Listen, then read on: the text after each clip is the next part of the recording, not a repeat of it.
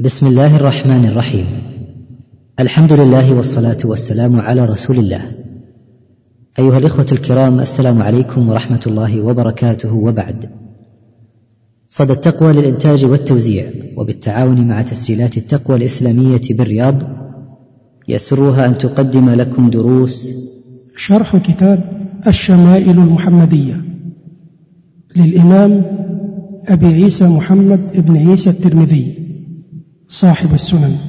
والتي قام بإلقائها فضيلة الشيخ محمد صالح المجد والآن نترككم مع الشريط الخامس. الحمد لله وحده والصلاة والسلام على من لا نبي بعده. وبعد. فقد قال الإمام الترمذي رحمه الله تعالى في كتابه الشمائل المحمدية باب ما جاء في مشية رسول الله صلى الله عليه وسلم. عن أبي هريرة قال ما رأيت شيئا أحسن من رسول الله صلى الله عليه وسلم كأن الشمس تجري في وجهه وما رأيت احدا أسرع في مشيته من رسول الله صلى الله عليه وسلم كأنما الأرض تطوى له إنا لنجهد أنفسنا وإنه لغير مكترث. وهذا الحديث وإن كان ضعيف الإسناد لكن قد تقدم ما يغني عنه وهو أنه عليه الصلاة والسلام كان ربعة ليس بالطويل ولا بالقصير حسن الجسم. كان شعره ليس بجعد ولا سبط إذا مشى يتكفأ. فقول إذا مشى يتكفأ يبين كيف كانت مشيته عليه الصلاة والسلام. وفي رواية إذا مشى تكفأ تكفؤا كأن من حط من صبب لم أر قبله ولا بعده مثله. ومعنى يتكفأ يتمايل إلى قدام وقيل معناه يرفع القدم من الأرض ثم يضعها. فلا يسحبها على الأرض سحبا كما يفعل الكسالى وإنما يرفعها ويضعها يرفعها ويضعها. مشية القوة والجلد والنشاط. ولا يمسح قدمه على الأرض كمشي المتبختر وإنما يمشي كأنما ينحط من صبب أي يرفع رجله في قوة وجلاده وقال ابن القيم رحمه الله كان إذا مشى تكفأ تكفؤا وكان أسرع الناس مشية وأحسنها وأسكنها. وذكر حديث أبي هريرة وحديث علي ثم قال وهي أعدل المشيات. يعني مشيته عليه الصلاة والسلام. وأروحها للأعضاء وأبعدها من مشية الهوج والمهانة والتماوت.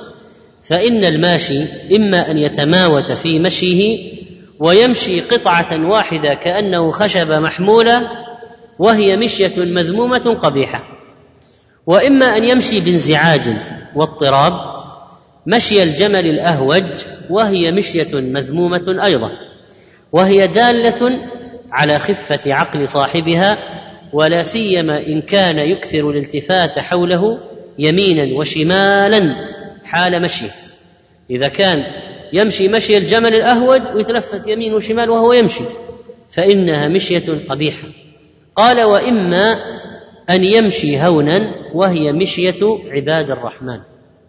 كما وصفهم الله بها في كتابه فقال وعباد الرحمن الذين يمشون على الأرض هونا.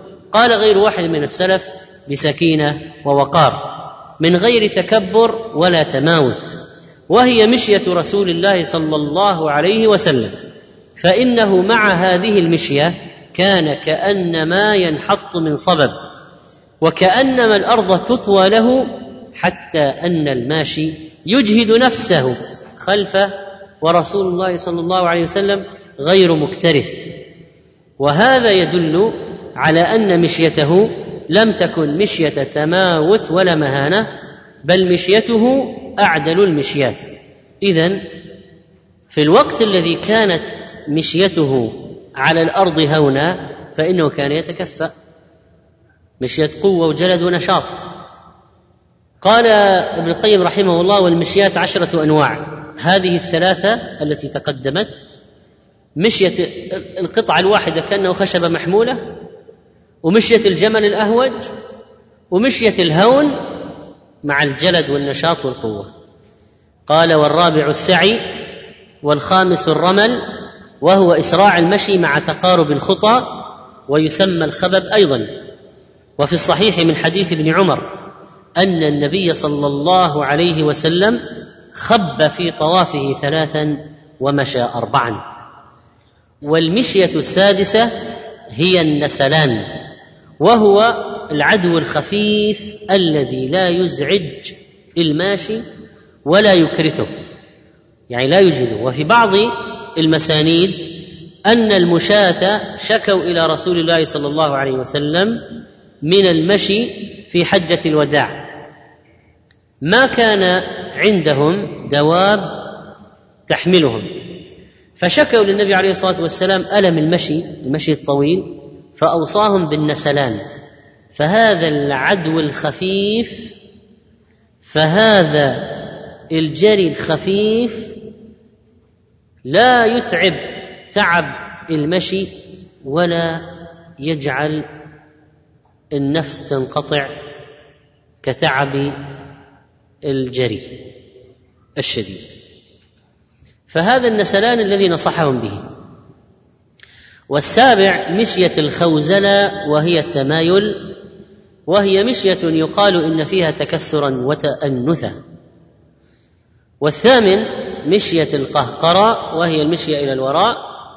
والتاسع الجمزاء وهي مشية يثب فيها الماشي وثبا. والعاشر مشية التبختر وهي مشية أولي العجب والكبر وهي التي خسف الله بصاحبها لما نظر في عطفيه وأعجبته نفسه وتكبر وتبختر فهو لا يزال يتجلجل في الأرض إلى يوم القيامة. وأعدل هذه المشيات هي مشية الهون والتكفؤ كما تقدم. وأما مشيه مع أصحابه فكانوا يمشون بين يديه صلى الله عليه وسلم وهو خلفهم ويقول دعوا ظهري للملائكة. وكان يمشي حافيا ومنتعلا وكان يماشي أصحابه فرادى وجماعة ومشى في بعض غزواته مرة فدميت أصبعه وسال منها الدم فقال هل أنت إلا إصبع دميت وفي سبيل الله ما لقيت. وكان في السفر ساقة لأصحابه يعني يمشي خلف الجيش يردف الضعيف ويلتقط ما وقع ليرده لصاحبه ويزجي ويردف ويدعو لهم كما روى أبو داود رحمه الله في الحديث الصحيح. ثم قال رحمه الله في الباب العشرين. باب ما جاء في جلسة رسول الله صلى الله عليه وسلم عن قيلة بنت مخرمة أنها رأت النبي صلى الله عليه وسلم وهو قاعد القرفصاء فلما رأيت رسول الله صلى الله عليه وسلم المتخشعة في الجلسة أرعدت من الفرق. أرعدت من الفرق. إسناده لا بأس به كما قال ابن حجر رحمه الله وحسنه المنذري وقال الألباني إسناده قريب من الحسن. قولها قاعد للقرفصاء يعني الاحتباء. ما هي جلسة المحتبي؟ أن يدير ذراعيه ويديه على ساقيه. فإذا ينصب الساقين ويدير عليهما الذراعين واليدين.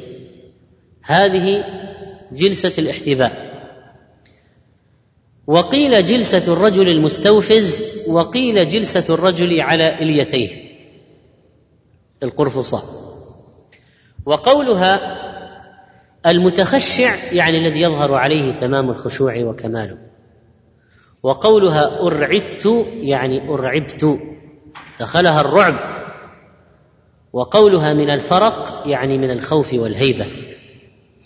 والمراد أنها رضي الله عنها تعجبت مما حل بها من الهيبة والخوف لما رأت النبي صلى الله عليه وسلم في تمام خشوعه لربه.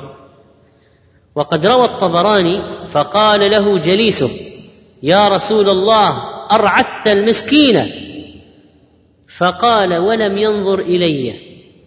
يا مسكينة عليك السكينة. فذهب عني ما أجد من الرعب.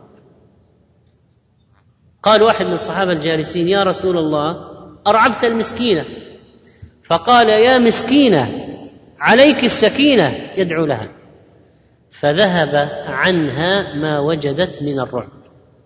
وفي سنن ابن ماجه عن أبي مسعود رضي الله عنه قال أتى النبي صلى الله عليه وسلم رجل فكلمه فجعل ترعد فرائصه.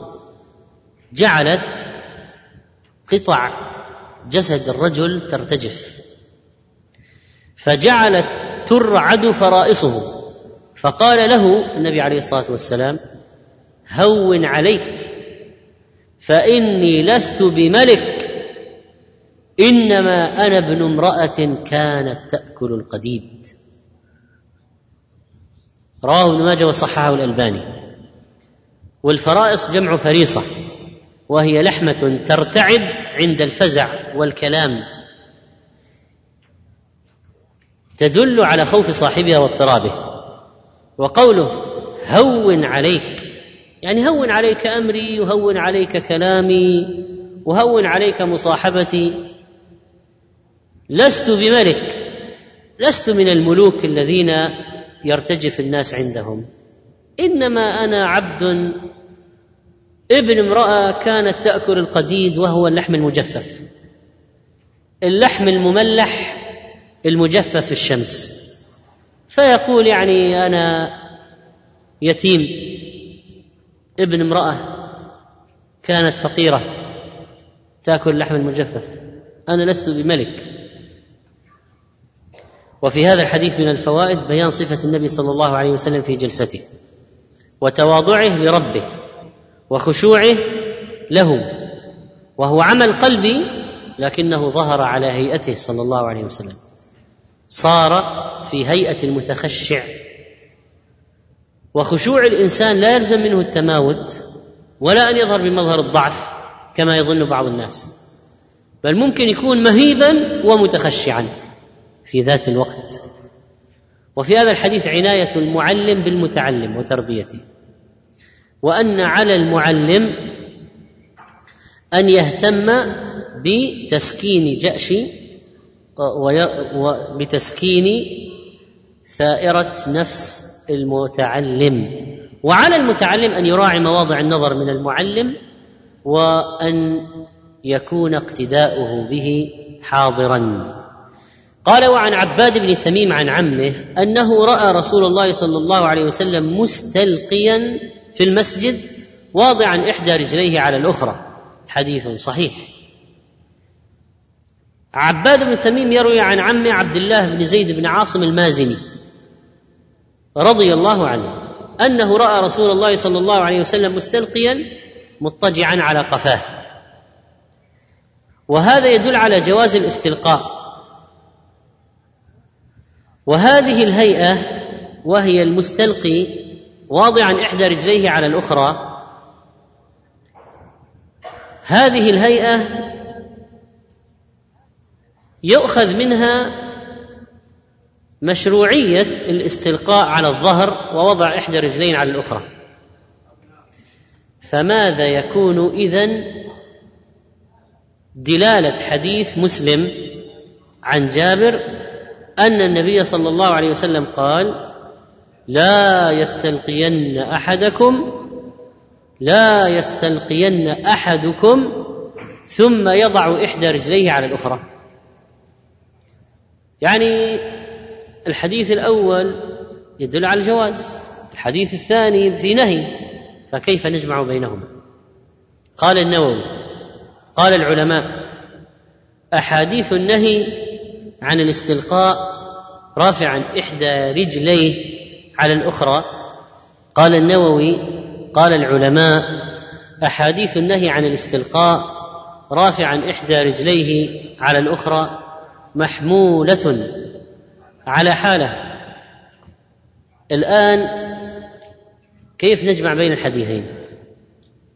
كيف نجمع بين حديث عبد الله بن زيد بن عاصم المازني؟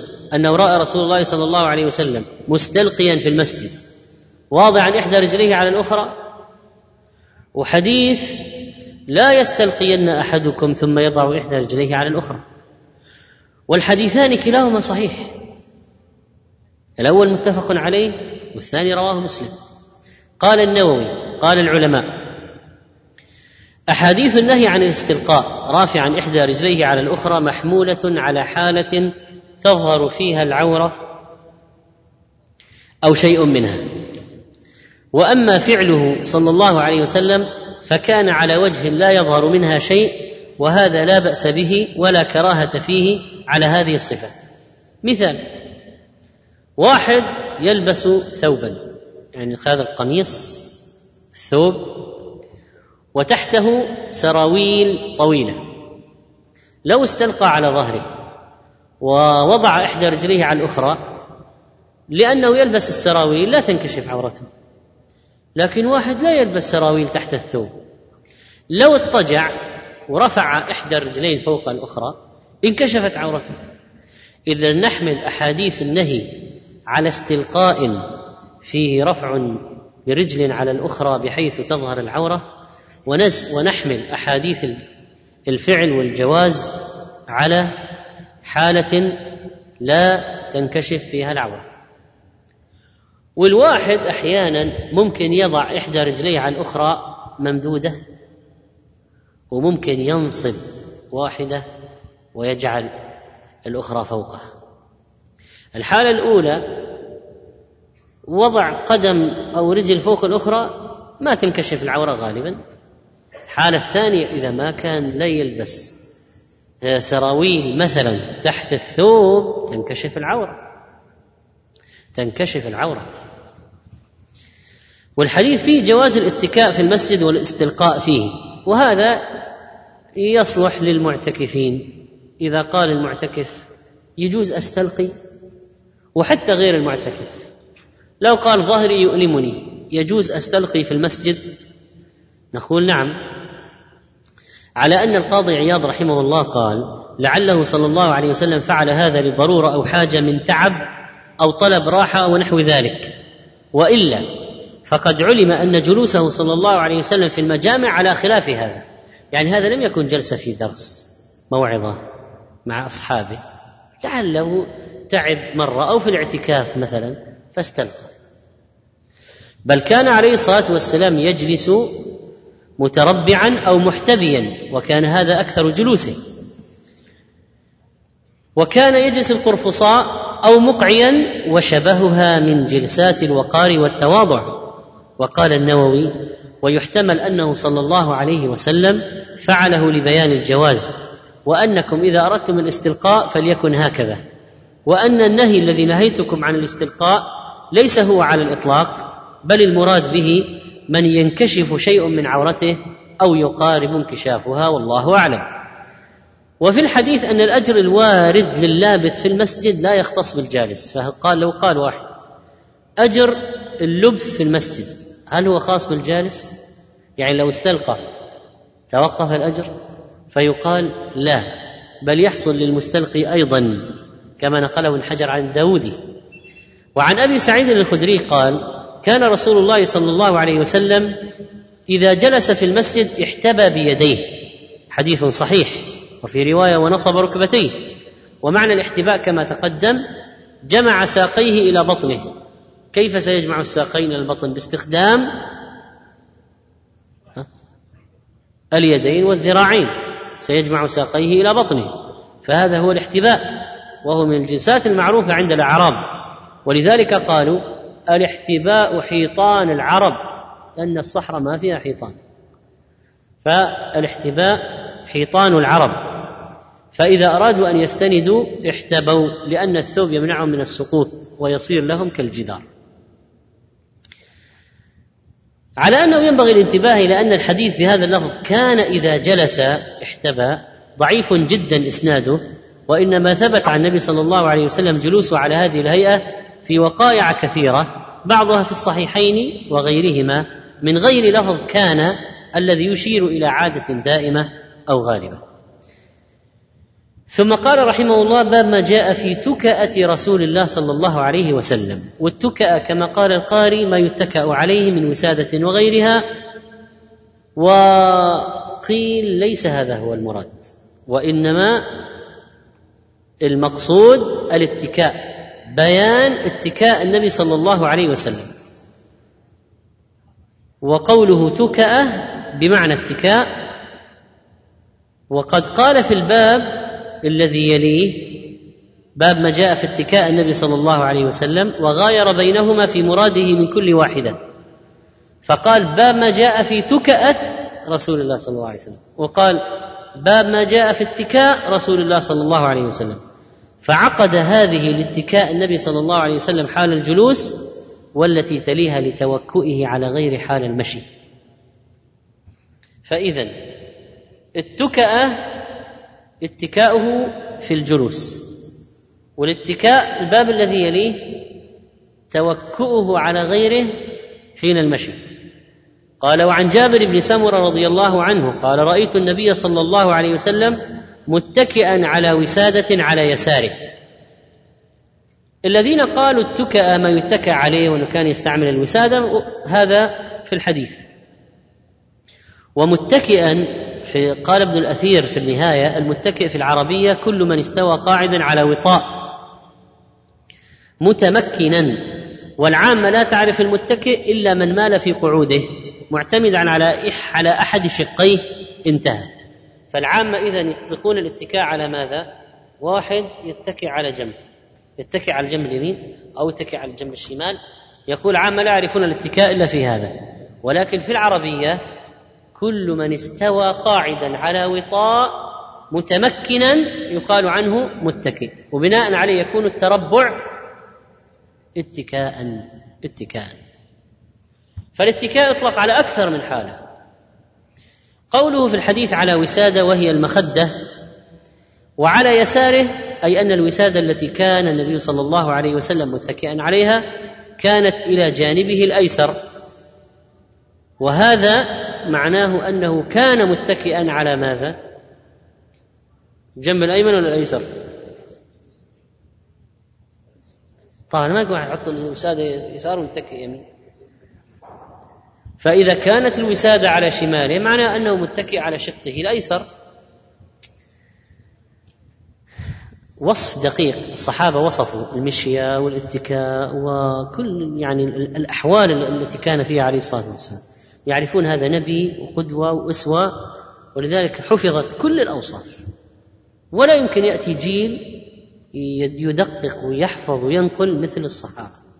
ما في وإذا تأملت في النصوص عرفت حرصهم على النقل الدقيق لكل احواله استلقاء مشي اتكاء أكل شرب دخل الخلاء كل كل وصف عدد الشيب ما تركوا شيئا إلا نقلوه.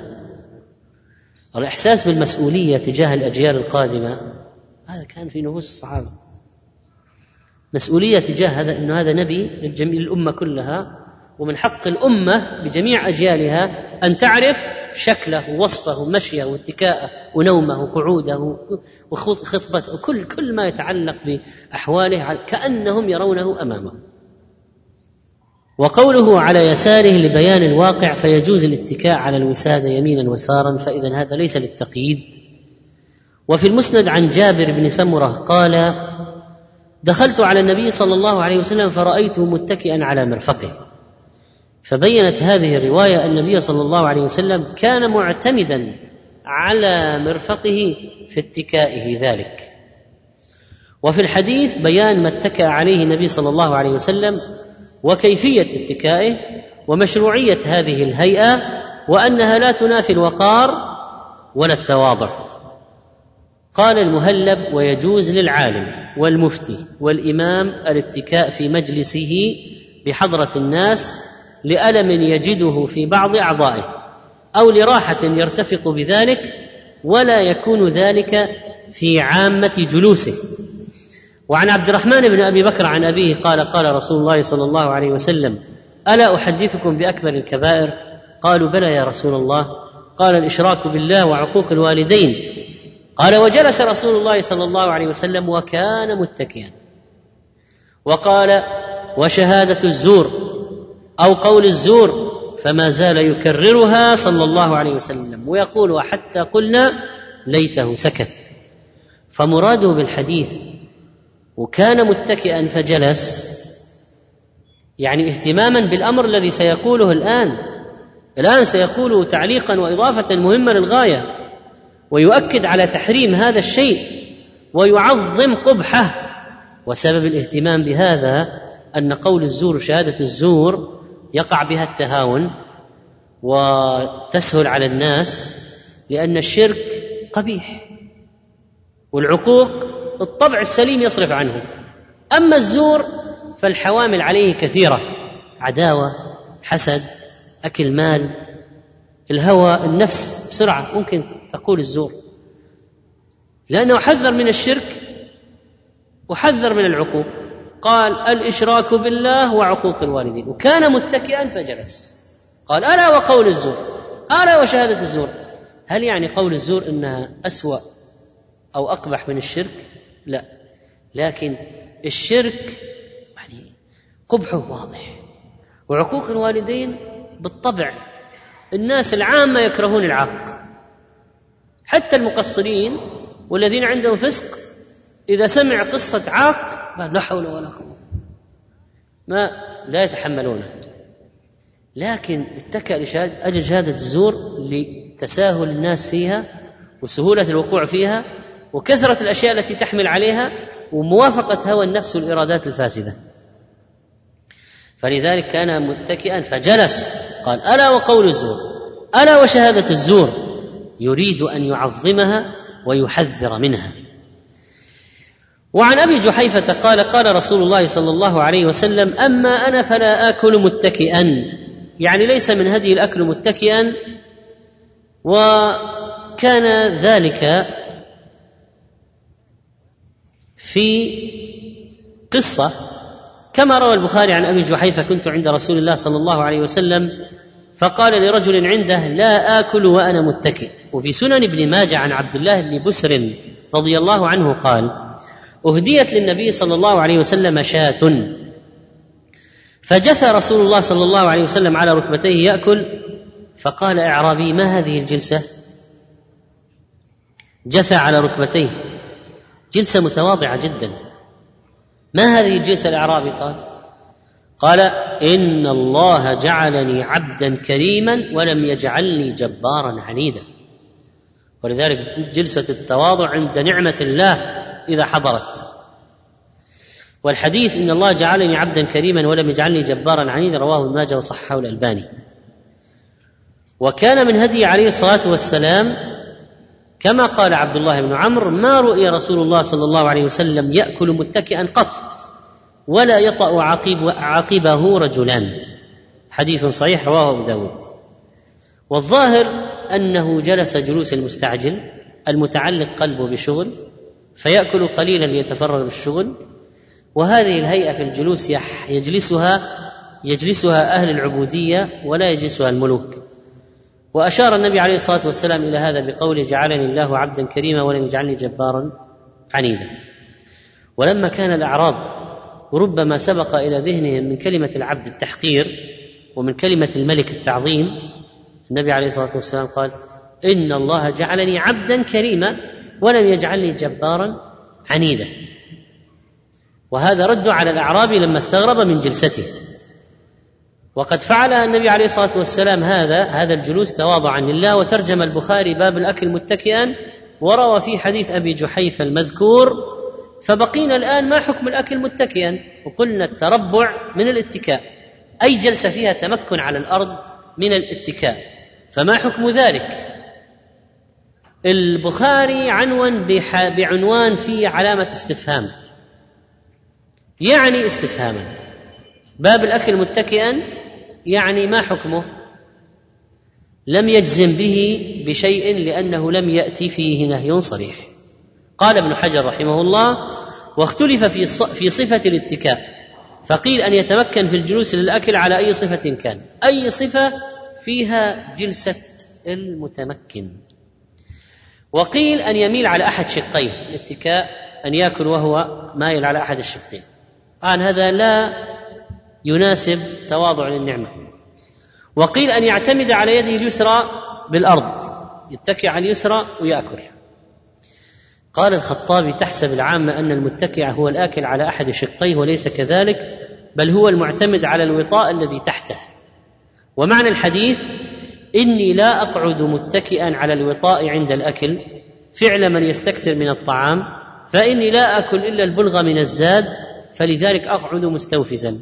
جلسة المستعجل. إذا كانت جلسته صلى الله عليه وسلم عند الأكل جلسة المستعجل وليست جلسة المتمكن الذي يريد الزيادة كما نفعل نحن إذا جلسنا في الغالب. وعن مصعب بن سليم قال سمعت انسا يقول بعثني النبي صلى الله عليه وسلم فرجعت إليه فوجدته يأكل تمرا وهو مقعن. وعند مسلم عن أنس قال أتي رسول الله صلى الله عليه وسلم بتمر فجعل النبي صلى الله عليه وسلم يقسمه وهو محتفز يأكل منه اكلا ذريعا وفي رواية اكلا حثيثا. فالمقصود بالإقعاء والاستيفاز الجلوس على وركيه غير متمكن كما ذكره ابن حجر رحمه الله جلسة المستعجل اذا جلسة المشغول جلسة الذي يريد أن يقوم ينطلق وليس جلسة المتمكن المطمئن في المكان. وأشار الفيروزبادي في القاموس إلى أن هذا الحديث يشمل كل أنواع الاتكاء سواء كان متربعا متمكنا أو كان متكئا بأي طريقة كان مائلا على الشق. والمقصود أنه كان يستوفز. وقال ابن القيم صح عنه صلى الله عليه وسلم أنه قال لا أكل متكئا وقال إنما أجلس كما يجلس العبد وأكل كما يأكل العبد. وقد فسر الاتكاء بالتربع وفسر بالاتكاء على الشيء وهو الاعتماد عليه وفسر بالاتكاء على الجنب. والأنواع الثلاثة من الاتكاء. فنوع منها يضر بالآكل وهو الاتكاء على جنب. إذا واحد اتكى على جنب يمنع مجرى الطعام الطبيعي عن هيئته ويعوقه عن سرعة نفوذه إلى المعدة. ويضغط المعدة فلا يستحكم فتحها للغذاء. وتميل ولا تبقى منتصبة فلا يصل الغذاء إليها بسهولة. وأما النوعان الآخران فمن جلوس الجبابرة المنافي للعبودية. ولهذا قال اكل كما يأكل العبد وكان يأكل وهو مقعن. ويذكر عنه أنه كان يجلس للأكل متوركا على ركبتيه. ويضع بطن قدمه اليسرى على ظهر قدمه اليمنى تواضعا لربه عز وجل وأدبا بين يديه. يضع بطن قدمه اليسرى بطن قدمه اليسرى على ظهر قدمه اليمنى.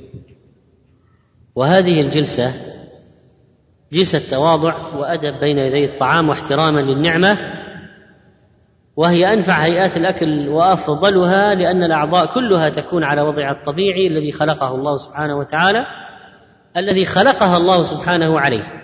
مع ما فيها من الهيئة الأدبية وأجود ما اقتدى الإنسان إذا كانت أعضاؤه على وضعها الطبيعي ولا يكون كذلك إلا إذا كان منتصبا الانتصاب الطبيعي. وأردأ الجلسات للأكل الاتكاء على الجنب لما تقدم من أن المريء وأعضاء الازدراد تضيق عند هذه الهيئة والمعدة لا تبقى على وضعها الطبيعي لانها تنعصر مما يلي البطن بالأرض. ومما يلي الظهر بالحجاب الفاصل بين آلات الغذاء وآلات التنفس. فإذا صار يمين انعصرت المعدة بين آلات الغذاء وآلات التنفس. وإن كان المراد بالاتكاء الاعتماد على الوسائد والوطاء الذي تحت الجالس فيكون المعنى المعنى إني إذا أكلت لم أقعد متكئا على الأوطية والوسائد كفعل الجبابرة ومن يريد الإكثار من الطعام. لكني آكل بلغة كما يأكل العبد.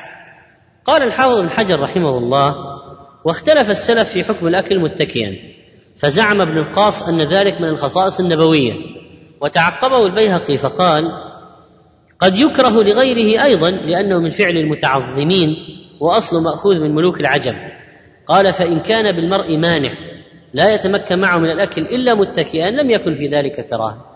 مثل واحد مثلا في رجله شيء كسر جبس ما يمكن له أن يمد رجله ويتكئ ويأكل فلا مانع. ثم عن ساق ثم ساق عن جماعة من السلف أنهم أكلوا كذلك وأشار إلى حمل ذلك عنهم على الضرورة وفي الحمل نظر. وممن صرح بالكراهة الإمام النووي وترجم على ذلك في رياض الصالحين باب كراهية الأكل متكئا. اذا الاتكاء يحمل على التربع. الاحتكاء يحمل على التمكن من المكان والجلوس على وطاء مثلا فرشة تحتك وأنت تأكل. الاتكاء يحمل على الاتكاء على وسادة. الاتكاء يحمل على الميل على أحد الشقين. كل ذلك اتكاء. إني لا أكل متكئا اذا ليست هذه من جلسات المستحبة عند الأكل. جلسة المتوفز جلسة المنتصب المعتدل الذي ينزل الطعام إلى معدته بشكل مستقيم سلس سهل. هذا هو الوضع الصحي للطعام. إذا نصبت اليمنى وجلست على اليسرى كذلك. وأيضا قال الحافظ وقد أخرج ابن أبي شيبة عن ابن عباس وخالد بن الوليد وعبيد السلماني ومحمد بن سيرين وعطاء بن يسار والزهري جواز ذلك مطلقا. وإذا ثبت كونه مكروها أو خلاف الأولى فالمستحب في صفة الجلوس للآكل أن يكون جاثيا على ركبتيه وظهور قدميه. اذا الركبتين على الأرض وظهور القدمين من وراء منصوبة. هذه طريقة. أو ينصب الرجل اليمنى ويجلس على اليسرى. ينصب الرجل اليمنى ويجلس على اليسرى. هذه طريقة أخرى. أي جلسة فيها هيئة المستوفز المستعجل ليست جلسة المطمئن. فلا فهذه طيبة. واختلف في علة الكراهة في قضية الاتكاء وأقوى ما ورد في ذلك ما أخرجه ابن أبي شيبة من طريق إبراهيم النخعي. قال كانوا يكرهون أن يأكلوا اتكاءة مخافة أن تعظم بطونهم. وإلى ذلك تشير بقية ما ورد فيه من الأخبار فهو المعتمد ووجه الكراهة فيه ظاهر وكذلك ما أشار إليه ابن الأثير من جهة الطب وقضية عصر المعدة وعدم نزول الطعام بشكل سهل. وأخيرا فإن الباب التالي لهذا الباب ما جاء في اتكاء رسول الله صلى الله عليه وسلم لم يذكر فيه المؤلف إلا حديثا واحدا ضعيفا كما بينه الشيخ الألباني. وسبقت الإشارة إلى أن مراده بذلك اتكاؤه صلى الله عليه وسلم على غيره عند المشي. والله تعالى أعلم وصلى الله على نبينا محمد. الحمد لله رب العالمين وصلى الله على نبينا محمد وعلى آله وصحبه أجمعين. وبعد فقد قال الإمام الترمذي رحمه الله تعالى في كتابه الشمائل المحمدية الباب الرابع والعشرون باب ما جاء في صفة أكل رسول الله صلى الله عليه وسلم. عن ابن لكعب بن مالك عن أبيه أن النبي صلى الله عليه وسلم كان يلعق أصابعه الثلاث. وقوله يلعق أي يلحس وهذه الرواية أن النبي صلى الله عليه وسلم كان يلعق أصابعه ثلاثا غير رواية كان يلعق أصابعه الثلاث. فأما رواية كان يلعق أصابعه ثلاثا فإنها لم تصح عن النبي صلى الله عليه وسلم فهي ضعيفة. أما رواية كان يلعق أصابعه الثلاث فهذه هي الرواية الصحيحة المحفوظة عن كعب بن مالك رضي الله عنه. والحديث الثاني في الباب عن ثابت عن أنس قال كان النبي صلى الله عليه وسلم إذا أكل طعاما لعق أصابعه الثلاث. لعق قبل أن يمسح يديه. وما هي صفة اللعق؟ أن يبدأ بالوسطى ثم التي تليها ثم الإبهام. اذا يبدأ بالوسطى ثم السبابة أو المشيرة المسبحة ثم الإبهام.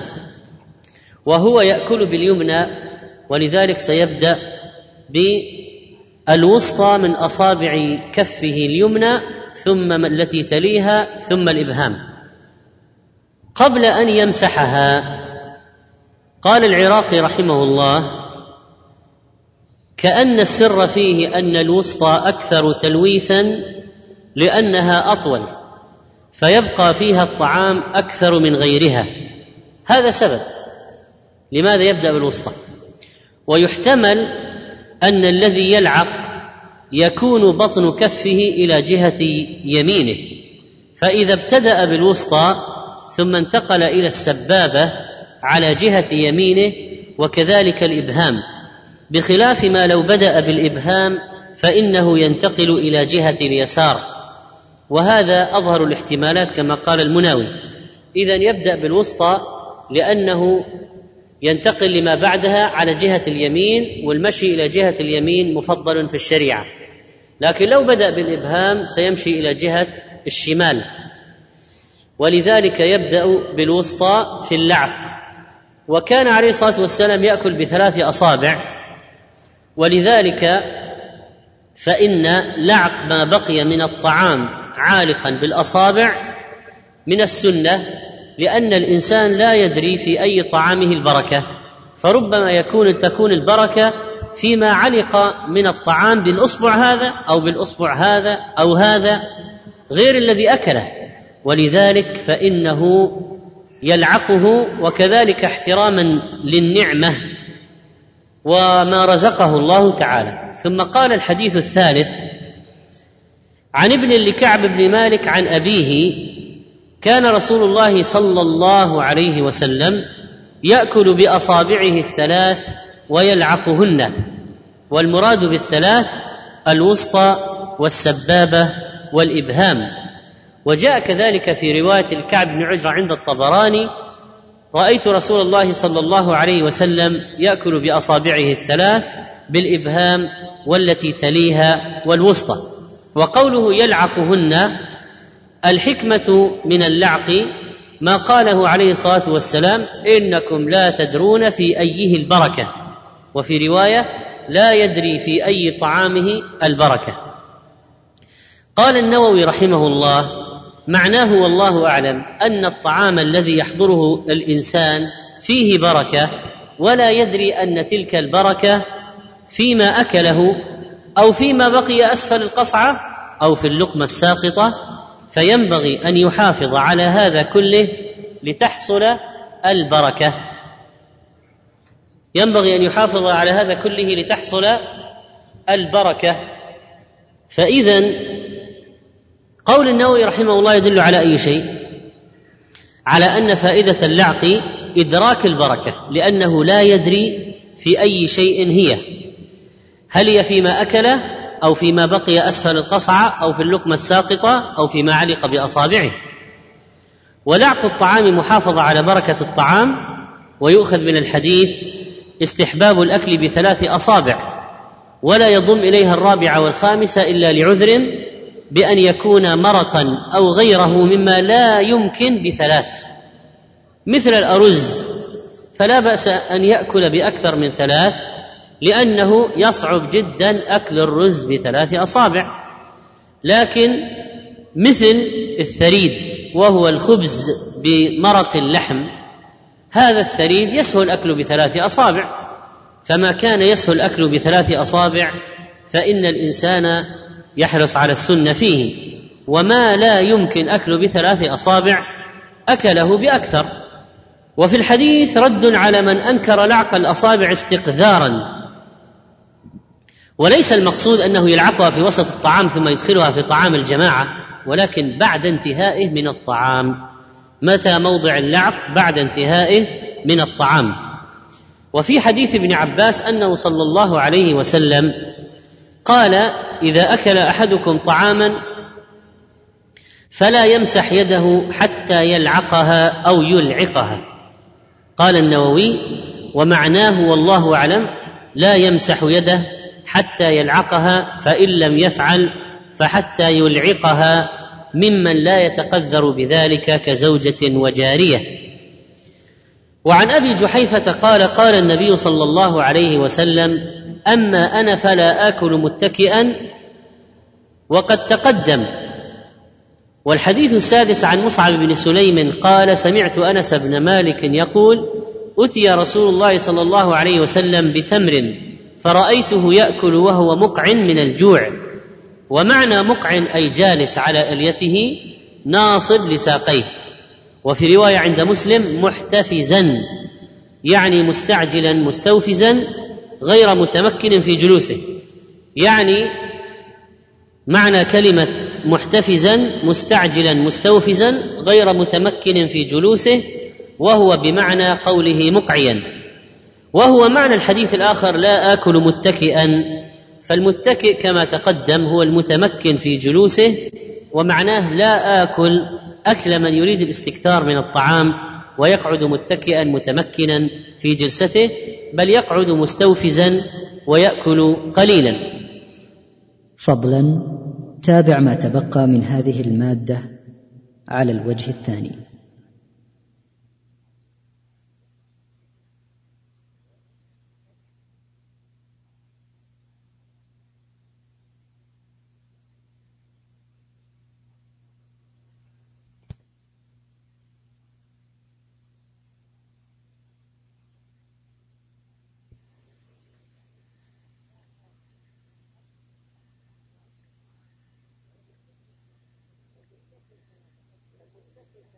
فالمتكئ كما تقدم هو المتمكن في جلوسه ومعناه لا آكل أكل من يريد الاستكثار من الطعام ويقعد متكئا متمكنا في جلسته بل يقعد مستوفزا ويأكل قليلا. وقيل الاتكاء أن يعتمد على يده اليسرى على الأرض وهو نوع من الاتكاء. وهذه فيها إشارة من مالك رحمه الله الذي قال وهو نوع من الاتكاء إلى كراهة كل ما يعد الأكل فيه متكئا ولا يختص بصفة معينة لأنه قد قيل أن الاتكاء أيضا هو الميل على أحد الشقين كما قال ابن الجوزي رحمه الله. فالاتكاء يحصل بأن يكون متكئا على اليد اليمنى أو على اليد اليسرى وكل أنواع الجلوس الباقية جائزة لكن الأحسن ألا تكون جلسة المطمئن المستقر لئلا يكون ذلك سببا لإكثار الطعام. ثم قال الترمذي رحمه الله باب ما جاء في صفة خبز رسول الله صلى الله عليه وسلم وهو الباب الخامس والعشرون عن عائشة أنها قالت ما شبع آل محمد صلى الله عليه وسلم من خبز الشعير يومين متتاليين حتى قبض رسول الله صلى الله عليه وسلم. وهذا فيه بيان ما كان عليه عليه السلام من التقلل من الدنيا وعدم الالتفات إليها ولو شاء أن تكون عنده أطايب الطعام والشراب لكان عنده ذلك ولو أراد أن يكون عنده التنوع الكبير لكان عنده ذلك ولكن ما شبع من طعام الشعير. الشعير الذي لا يضعه الناس اليوم إلا للدواب لكن كان من أكل الناس قديما. وفيه أيضا الرضا بحكم الله تعالى.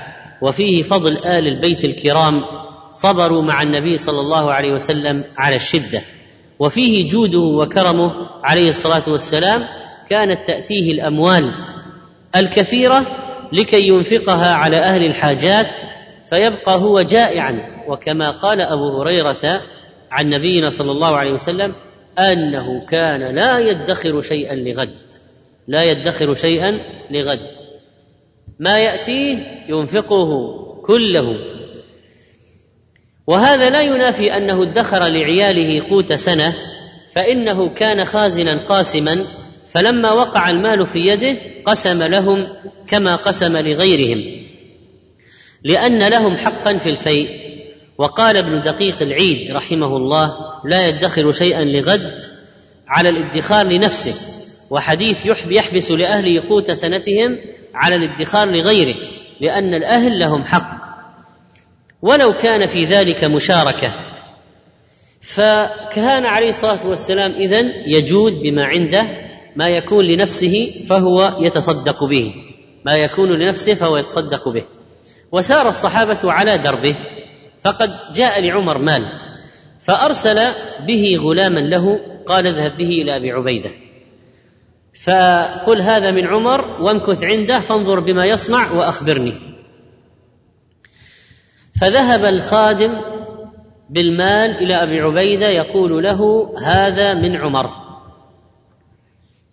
فدعا أبو عبيدة رضي الله عنه لعمر ودعا بغلامه. فقال هذه لفلان وأعطاه وهذه لفلان أعطاه. وهذه اذهب بها إلى فلان وأعطاه. اذهب بهذا إلى فلان ما انفض المجلس وبقي عنده منه شيء. أبو عبيدة أذهبه كله. فرجع رسول عمر إلى عمر يقول أبو عبيدة فعل كذا كذا. أعطيناه الدراهم قسمها في نفس المجلس ما أبقى منها شيئا. فأعطاه عمر أخرى وقال خذها إلى معاذ. فذهب بها الرسول إلى معاذ رضي الله عنه يقول هذه من عمر فدعا له. ثم إن معاذا دعا بالمال وقال لمن عنده اذهبوا بهذا إلى فلان اذهبوا بهذا إلى فلان اذهبوا بهذا إلى بيت فلان. وقسمه. ولما أوشك المال على النفاذ صرخت زوجة معاذ من داخل البيت قالت ونحن؟ فإنا والله مساكين. اقسم لنا زوجة معاذ. فنظر فإذا بقي بقي اثنان أو ثلاثة فأعطاهما لزوجته. فلما رجع الرسول إلى عمر يقول وهكذا فعل معاذ؟ فقال إنما هم إخوة بعضهم من بعض. يعني هذه تربية الصحابة. لا يستغرب. المنهج واحد والتربية واحدة فالنتيجة واحدة.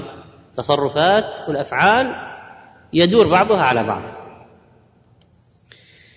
قال وعن أبي أمامة الباهلي قال ما كان يفضل عن أهل بيت رسول الله صلى الله عليه وسلم خبز الشعير؟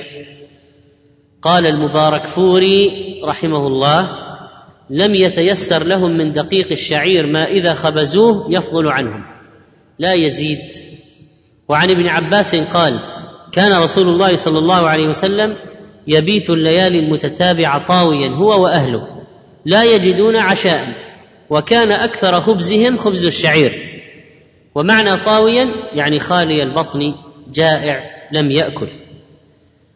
ومعنى قوله لا يجدون عشاء وفي رواية عائشة عند مسلم إن كنا آل محمد صلى الله عليه وسلم لنمكث شهرا لم نستوقد نارا لم نستوقد بنار وإنما هو التمر والماء. فإذا كانوا لا يطبخون شيئا فما الذي يعيشهم؟ قالت التمر والماء. هكذا كان عيشه عليه الصلاة والسلام وهكذا كان حال أهل بيته. الهلال ثم الهلال ثم الهلال. ثلاثة اهله في شهرين. ما اوقدوا نارا ما عندهم شيء يطبخونه. إنما هما الأسودان التمر والماء. وإنما أطلق على الماء أسود مع أنه ليس بأسود من باب التغليب لأن التمر أسود. فقيل الأسودان من باب التغليب كما يقال أيضا القمران للشمس والقمر من باب التغليب ويقال العمران أبو بكر وعمر من باب التغليب. قال عروة يا عائشة فما كان يا خالة فما كان يعيشكم؟ قالت الأسودان التمر والماء إلا أنه كان لرسول الله صلى الله عليه وسلم جيران من الأنصار وكانت لهم منائح فكانوا يرسلون إلى رسول الله صلى الله عليه وسلم من ألبانها فيسقيناه. وعن سهل بن سعد أنه قيل له أكل رسول الله صلى الله عليه وسلم النقية يعني الحوارية؟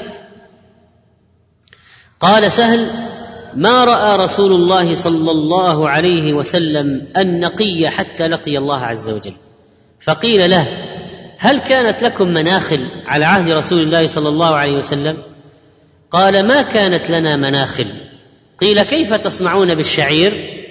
قال كنا ننفخه فيطير منه ما طار ثم نثريه ثم نعجنه. هذا الحوار بفتح الراء. هذا الحوار هو الذي نخل مرة بعد مرة حتى يصير نظيفا أبيض. فقال الرجل لسهل أكل رسول الله صلى الله عليه وسلم النقي يعني الحوار المنخول الدقيق الأبيض الصافي؟ قال ما رآها أصلا. ما رآه مو فقط ما أكله ما رآه. والمقصود ما رآه منذ أن بعثه الله إلى أن قبض. يمكن قبل البعثة كان يذهب بالتجارة إلى الروم ورأى أشياء لكن من بعد البعثة إلى أن قبضه الله ما رأى هذا. ما رأى النقي الحوار إلا ما ما رأى النقي الحوار حتى قبضه الله عز وجل. والمناخل جمع منخل. منخل وهو الغربال قيل له كيف كنتم تصنعون بالشعير؟ إذا ما عندكم غربال كيف تنقونه؟ كيف كنتم تأكلون من غير نخل؟ قال ننفخه نطيره بعد الطحن بأيدينا أو بأفواهنا. بعد ما نطحنه ننفخه. يطير اللي يطير ونعجن الباقي. نثريه نبله بالماء من ثر التراب يثريه إذا رش عليه. وهذا فيه بيان ما كان عليه النبي صلى الله عليه وسلم والصحابة من قلة ذات اليد. وعن أنس بن مالك قال ما أكل نبي الله صلى الله عليه وسلم على خوان ولا في سكرجه ولا خبز له مرقق ولا خبز له مرقق. قال فقلت لقتادة فعلى ما كانوا يأكلون. قال على هذه السفر.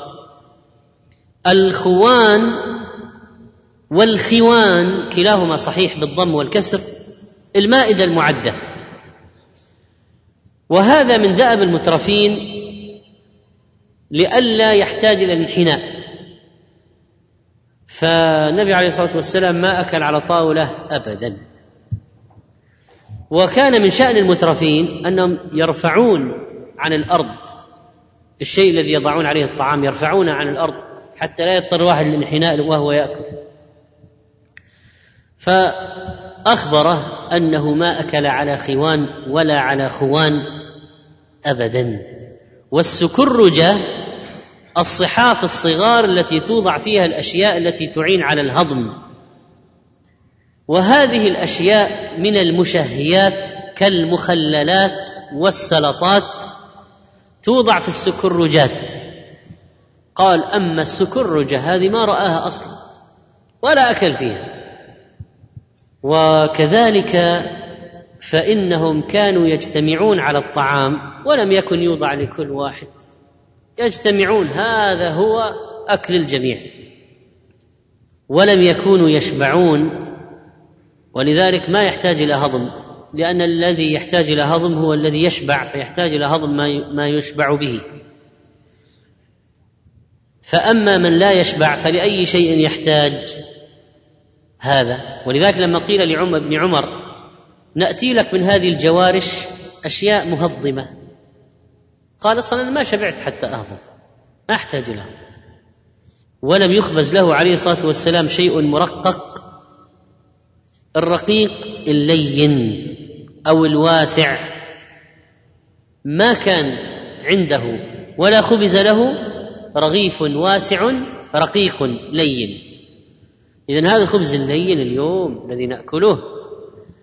ما رآه عليه الصلاة والسلام ولا أكله.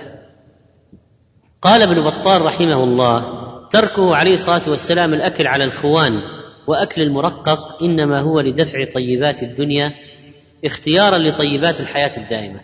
فلا يظنن ظن أنه ما أكل لأن لأنه ما كان عنده أو ما كان يستطيع. ما كان يستطيع. لو أراد لجيء به إليه. لو أراد لجيء به إليه. كان عنده عظماء العالم ملوك الأرض كانوا يأتون بالأشياء. يا حتى لو أتوا بها من بلد آخر. لكنه عليه الصلاة والسلام من زهده في الدنيا ما كان حريصا أصلا عليها ولا يسأل عنها ولا يهتم بها ولا يسأل أن تجلب. اليوم يأتون بآيس كريم الأفراح من فرنسا. فإذا كان البذخ والتبذير وصل إلى هذا الحد فإن النبي صلى الله عليه وسلم إن النبي صلى الله عليه وسلم لم يكن يفعل هذا.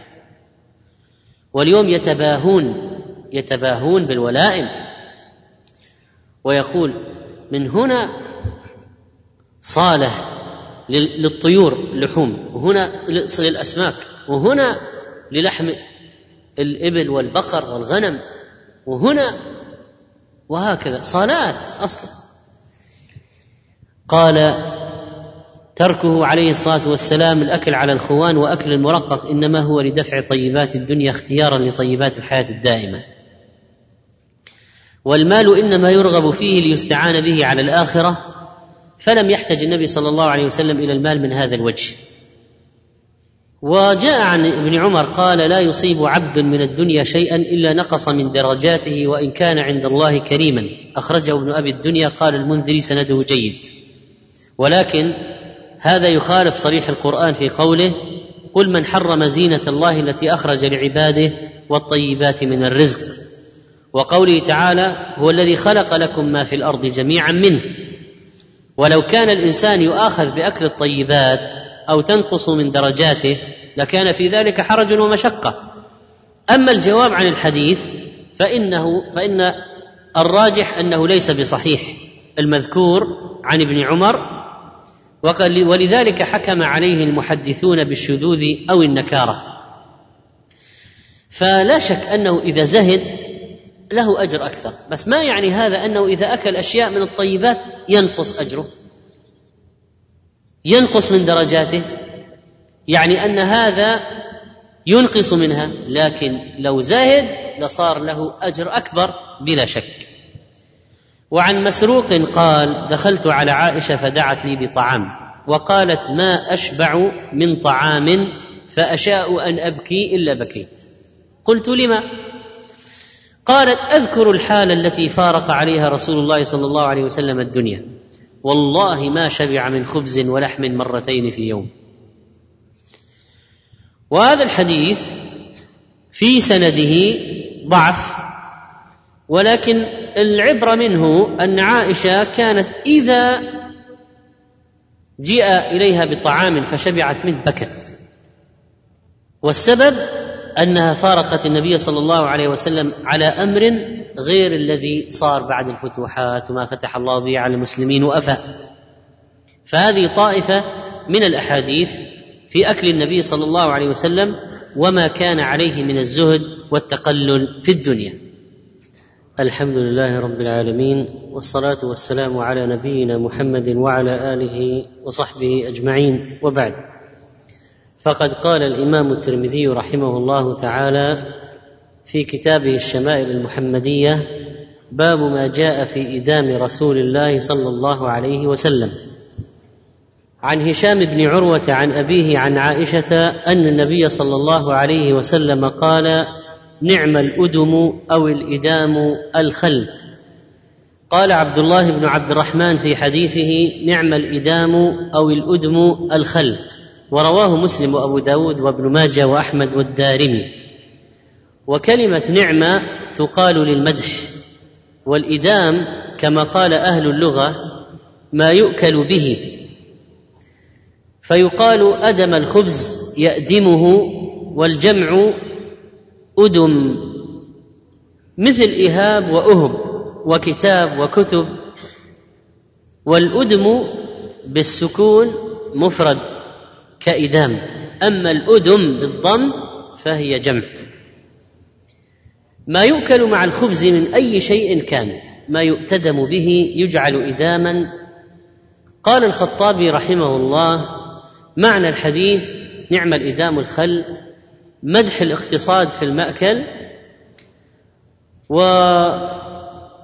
وتربية النفس على التعود على الابتعاد عن ملاذ الأطعمة فقوله ائتدموا بالخل ونحوه مما تخف مؤونته ولا يعز وجوده فكأنه يقول لا تتأنقوا في الشهوات لا تشترطوا المأكولات المتعددة لا تبحثوا وتتعبوا أنفسكم وتهتموا بأنواع الشهوات المتعلقة بالبطن لأنها مسقمة للبدن وهي أيضا تقسي القلب أي كثرتها.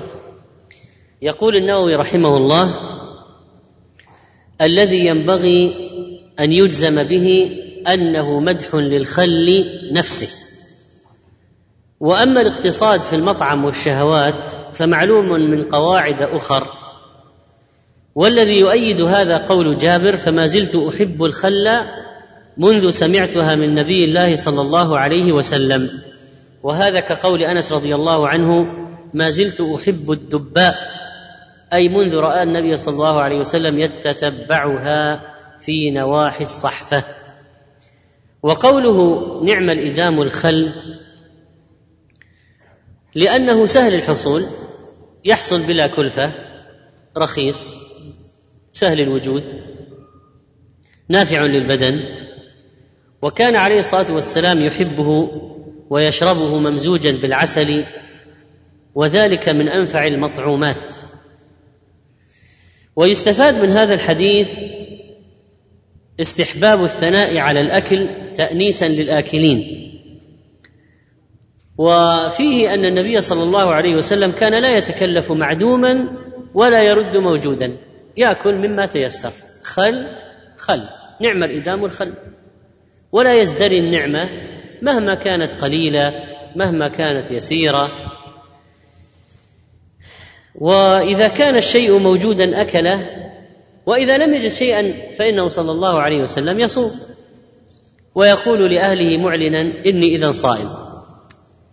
وأخذ العلماء من الحديث الاقتصار على نوع واحد من الطعام. وليس كما يفعله بعض الناس اليوم من تعداد أنواع الأطعمة على الصحفة. ثم في آخر الأمر محلها خارج الصحفة. والحديث يدل على أن ما خلل من الخمر خلال طاهر بشروطه المعروفة عند الفقهاء.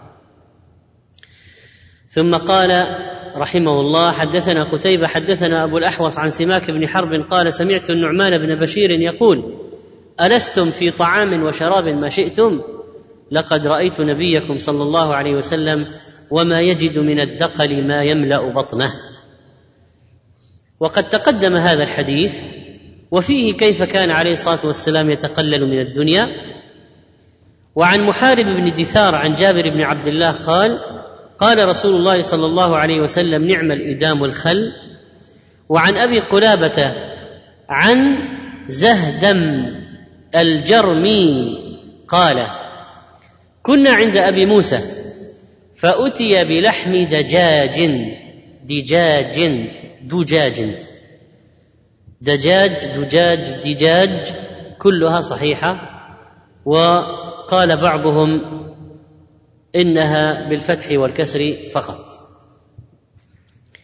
أتي بلحم دجاج فتنحى رجل من القوم فقال ما لك؟ من الذي يسأل؟ أه؟ اللي موجود معنا يجيب. اللي معنا على الخط يجيب. ما الحديث ليس مرفوعا.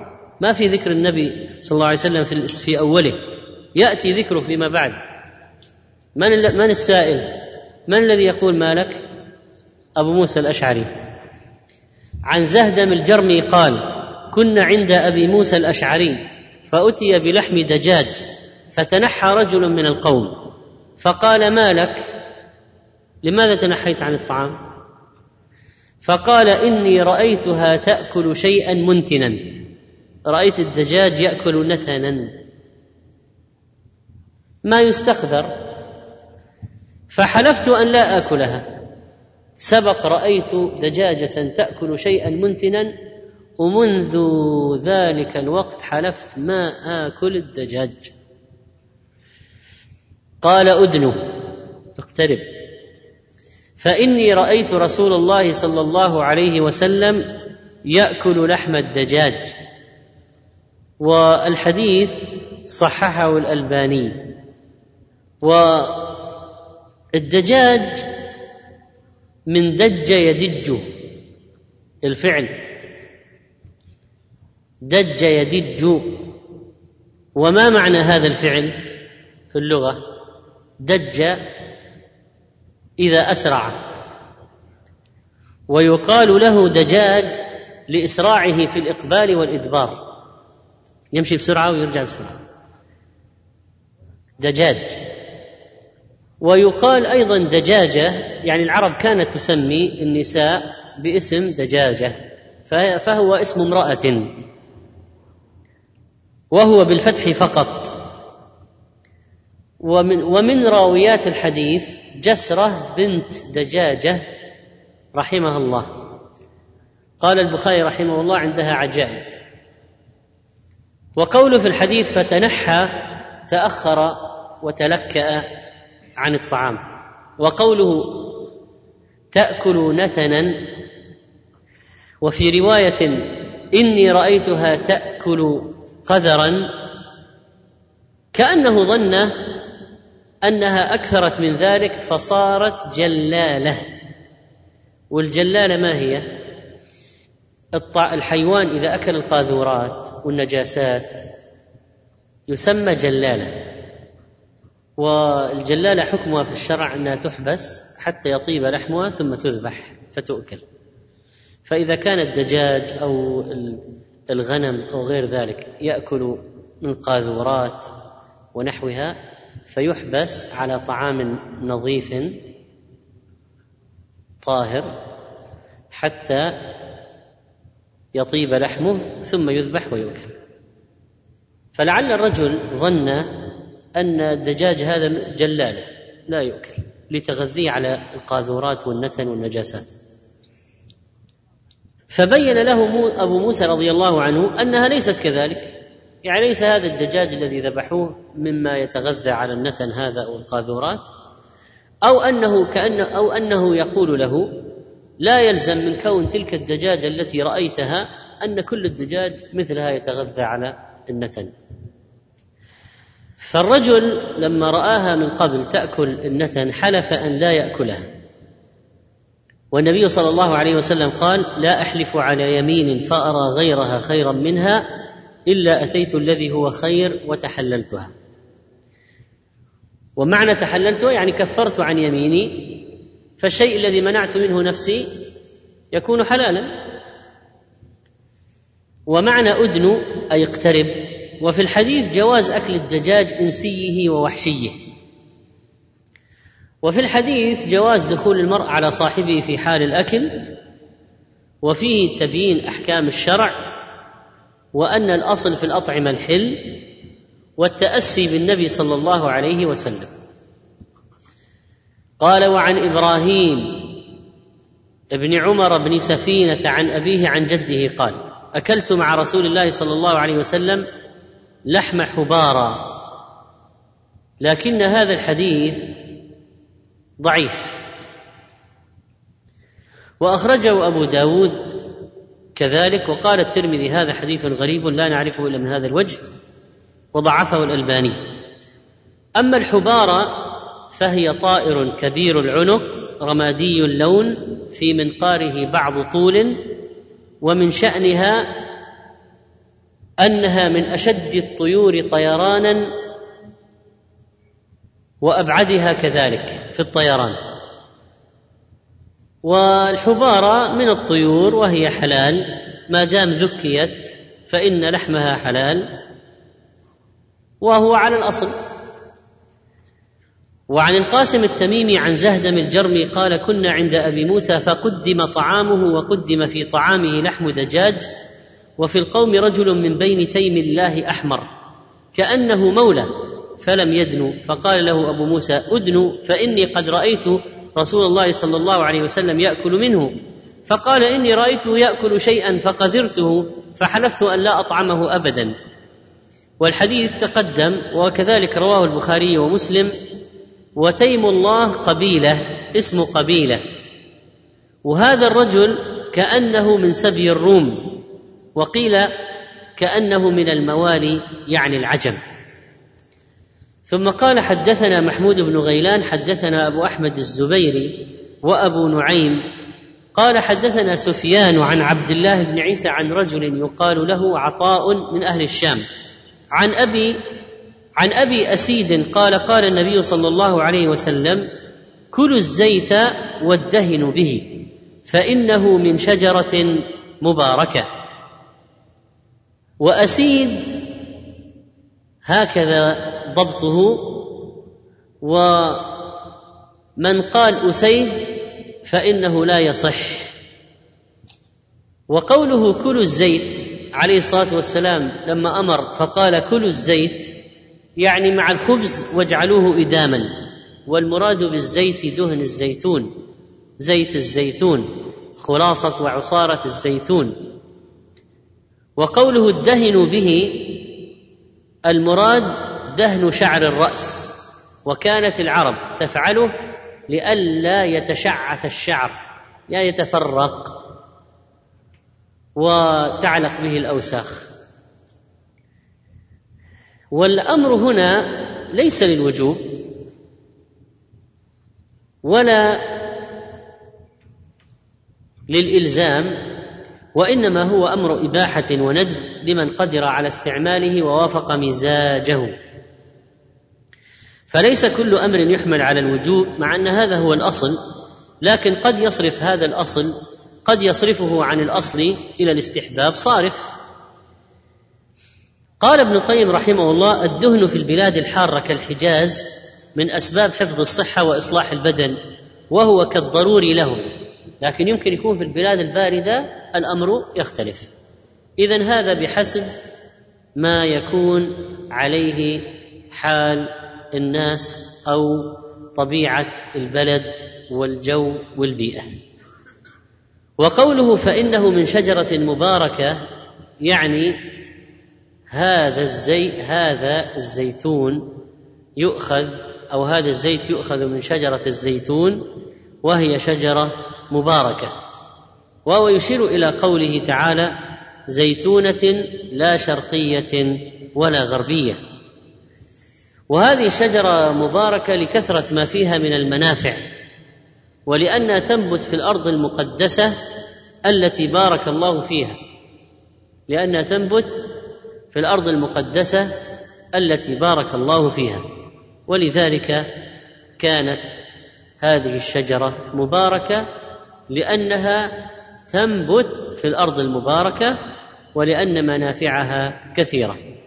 ثم قال حدثنا قتيبة بن سعيد حدثنا حفص بن غياث عن إسماعيل بن أبي خالد عن حكيم بن جابر عن أبيه قال دخلت على النبي صلى الله عليه وسلم فرأيت عنده دباء يقطع فقلت ما هذا؟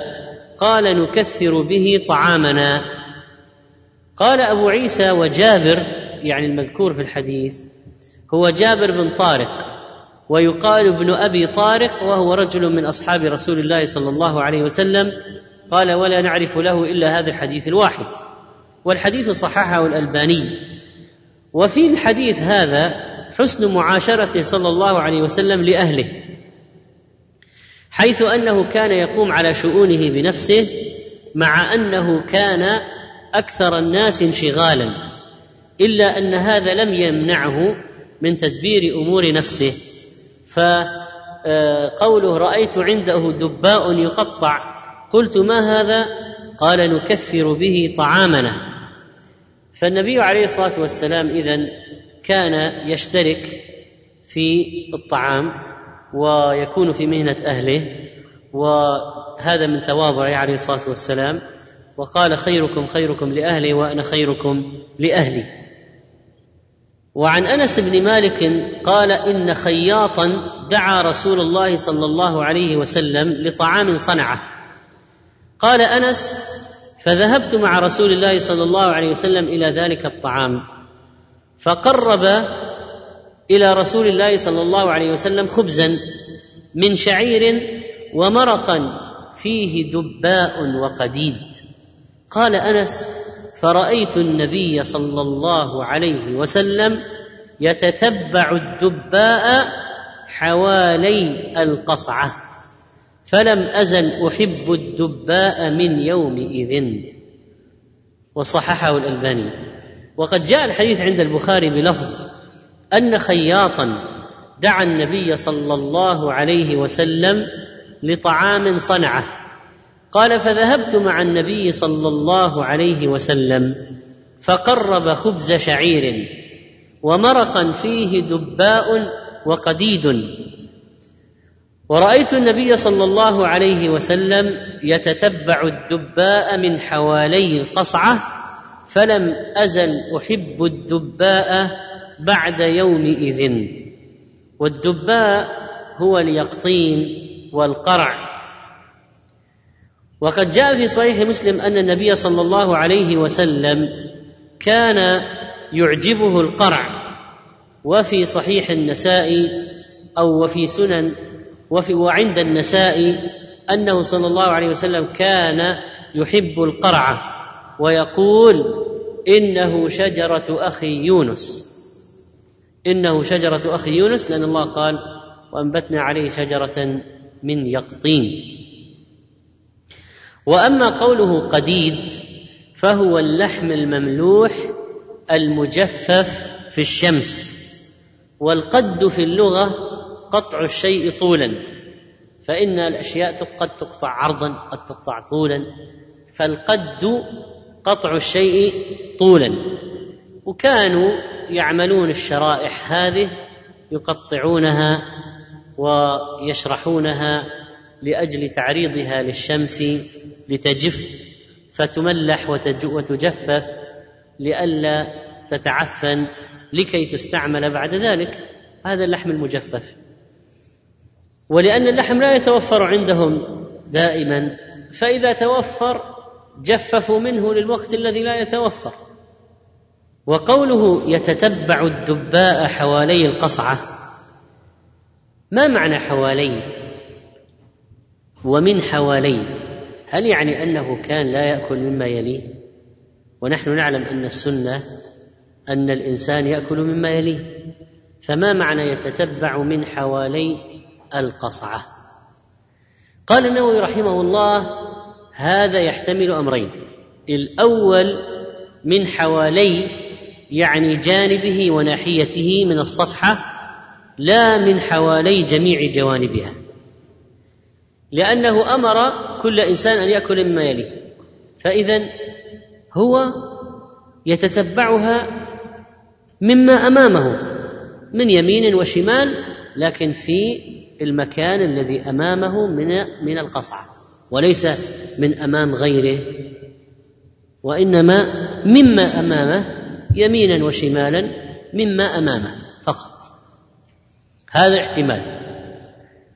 والاحتمال الآخر أن يكون يتتبع الدباء من جميع الجوانب. فيكون النهي مخصوصا بمن يتقذر من أكلك وأخذك من أمامه. بينما النبي عليه الصلاة والسلام كانوا يتبركون بريقه ويتبركون ويتبركون بعرقه ويتبركون به عليه الصلاة والسلام وبآثاره وبماء وضوئه. فلذلك لو أخذ من أي مكان آخر فلن يتقذر أحد ولن يؤذى أحد من هذا بخلاف ما لو أكل إنسان من أمام شخص آخر. قال الحافظ رحمه الله وجمع بعضهم بحمل النهي يعني النهي أن تأكل من أمام غيرك وأنك تأكل من أمامك فقط حملوا النهي على ما إذا كان الطعام نوعا واحدا. فإذا كان الطعام نوعا واحدا فلماذا تأكل مما يلي غيرك؟ كل مما يليك. لا تطيش اليد هنا وهنا في الصحن. لكن إذا كان الطعام انواع إذا كان الطعام انواعا قال ويحمل الجواز على ما إذا تنوع الطعام.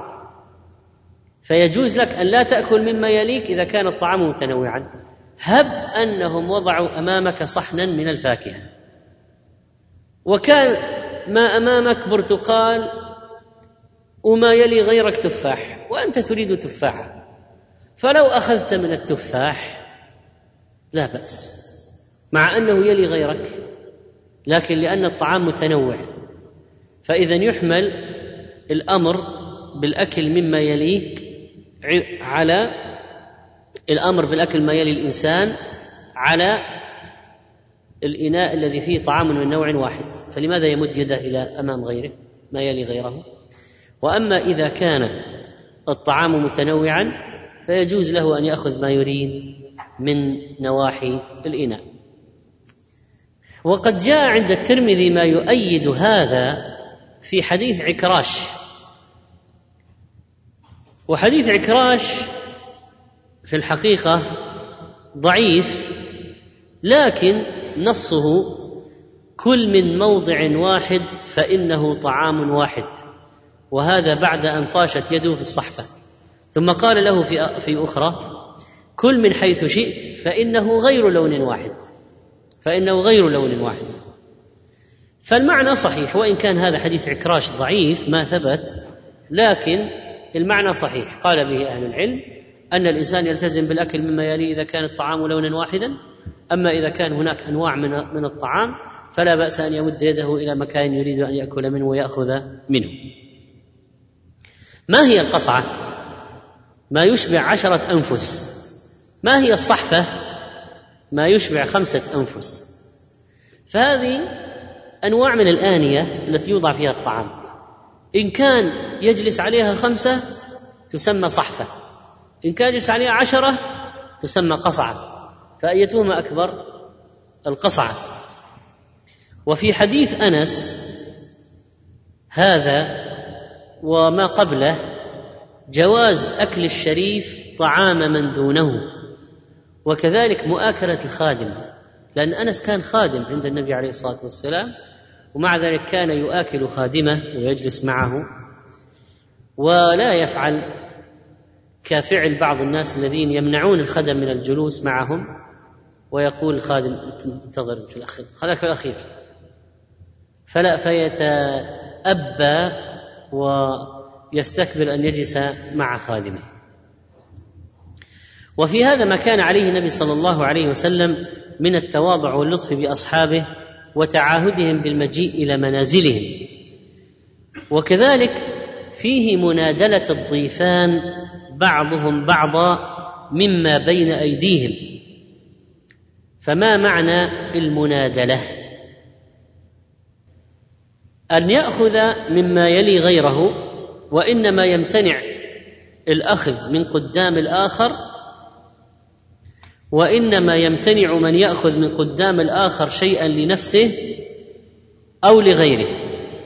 وفي الحديث الحرص على التشبه بأهل الفضل والاقتداء بهم في المطاعم وغيرها وفيها فضيلة ظاهرة لأنس رضي الله عنه لاقتفاء آثار النبي صلى الله عليه وسلم حتى في الأشياء الجبلية.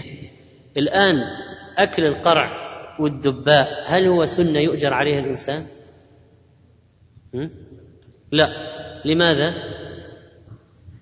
لأننا حسب القاعدة السابقة إذا عرضنا الفعل فعل النبي صلى الله عليه وسلم إذا عرضناه على الترتيب. هل كان الدافع له شيء من الطبيعة والجبلة أو حاجة الإنسان؟ فإذا كان كذلك لم يكن محلا للاقتداء بمعنى أنك تقول إنه سنة ويستحب يؤجر من فعلها. فإذا لم يكن الحامل له عليها حاجة الإنسان والطبيعة والجبلة فإن هذا محل الاقتداء وتؤجر عليه. فلما تكلمنا في العمامة لما تكلمنا في مثلا الأماكن التي نزل بها للخلاء في السفر مثل نزل في الطريق الفلاني ونزل دخل إلى ذهب إلى المكان الفلاني وراء الشجرة الفلانية. هل قضاء الحاجة في المكان هذا وراء الشجرة الفلانية هل هو سنة يؤجر عليه الإنسان يعني في المكان هذا تحديدا؟ لا. وإنما دعت إليه الحاجة دعت إليه حاجة الإنسان. في هذا الوقت طرا له حاجة الإنسان فنزل. كذلك لو كان شيء تقتضيه الجبلة أو مثلا كان يلبس ما يلبس الناس ويلبس العرب ويلبس العمامة فهل لبس العمامة سنة يؤجر عليه الإنسان ويثاب سنة يقال هذا مستحب؟ لأنه كان يلبس مما يلبسه قومه. فهو يلبس من لباس أهل بلده. وإذا لم يكن هذا ولا هذا اذا القضية قضية اقتداء. فالآن أكل القرع إنه كان يحب الدباء ويحرص عليه ويتتبعه في نواحي الصحفة. هذا المحبة هذه واكل الدباء. هل هو محل اقتداء ولا أم أنه شيء جبلي؟ ميل جبلي ميل نفسي فليس محلا للاقتداء. لكن أنس رضي الله عنه من شدة محبته للنبي عليه الصلاة والسلام لم يزل يحب الدباء من يومئذ يعني هو أصلا من أول ما كان يأكل يحرص على الدباء. لكن لما رأى النبي صلى الله عليه وسلم يحب الدباء صار يحب الدباء. فهذا من شدة محبة الشخص للشخص أن يحب ما يحبه يسري إليه الطبع يسري إليه الميل. وهذا طبعا يعني لا يكون إلا إذا صار صارت المحبة عظيمة بحيث يصير واحد ما يكون يحب شيء ولما يكون محبوبه يحبه يحب يصير فعلا يحبه يعني هذه قضية كبيرة. فأنس رضي الله عنه كان يحرص على الدباء من يومئذ. لما رأى النبي عليه الصلاة والسلام يتتبعها صار حريصا عليها. والله تعالى أعلم وصلى الله على نبينا محمد. جزا الله الشيخ خير الجزاء وجعل ما قدم في موازين حسناته.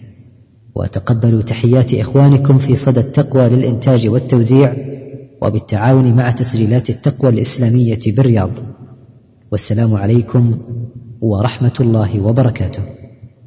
بموجب فهرس تسجيلات التقوى فإن رقم هذا الشريط هو أربعة عشر ألفا وأربعمائة وخمسة وأربعون.